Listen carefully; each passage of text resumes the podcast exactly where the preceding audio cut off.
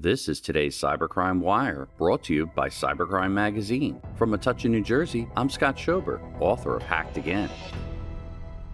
Newsweek reports that Ukrainian blackjack hackers hit a jackpot in Russia. A Ukrainian hacking group linked to the country's main spy agency has stolen construction plans for more than 500 Russian military sites. Ukraine's military intelligence agency, the GUR, said Friday.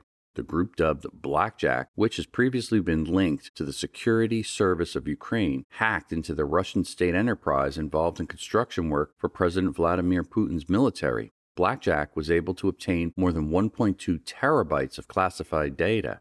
Newsweek has contacted Russia's Ministry of Defense for comment by email.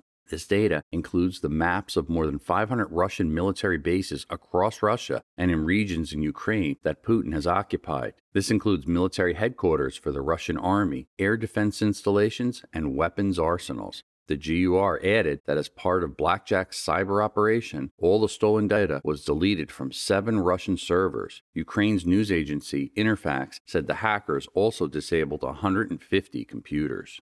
Reporting for Cybercrime Radio, I'm Scott Schober, author of Hacked Again. New every weekday, the Cybercrime Wire is brought to you by Cybercrime Magazine, page one for the cybersecurity industry at cybercrimemagazine.com. For more breaking news, visit cybercrimewire.com.